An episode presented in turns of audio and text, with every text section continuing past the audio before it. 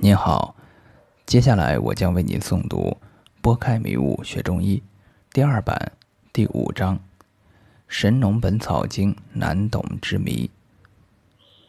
看过本经的人，难免会对其内容产生怀疑，或者根本读不懂，因为本经里记载了大量药物服用可以达到久服神仙不死，久服耐寒暑不饥。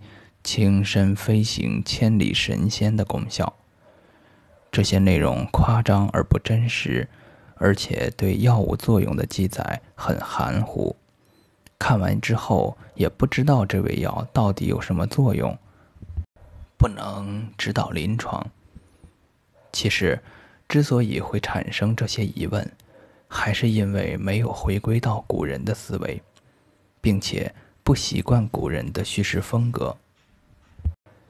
打个比方，班里有三百六十五个同学，我要把班里所有同学的性格描述一遍，并且要突出每一位同学独一无二的性格特征。这么多同学的性格，用语言本来就很难描述，所以在描述时，为了突出其性格所用的语言，就必须适当夸张。如描述某同学很爱学习。就可以说他不分昼夜的学习。实际上，他再努力学习也达不到不分昼夜的程度。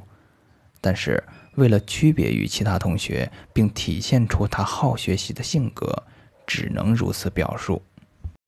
如果我们说某一同学性子慢，可以说此人火上房了都不着急。他性子再慢，家里着火也不会不急。同样，对于中药功效的描述也是同理。我们说某味药动性较大，能使气动得比较快，加速体内代谢，能使人感觉轻身有力，就可以夸张地说此药轻身，令人行于水上。虽然无论怎么轻身，人的比重也会比水大。不可能在水上面行走。这些描述只是为了让我们掌握药物的具体应用而故意夸张修饰。我们不能因为描述的夸张就否认本经的价值。我看到很多同学死记硬背本经，劝他们停下来都劝不住。古人写书不是让我们背诵的，而是让我们明理后去应用。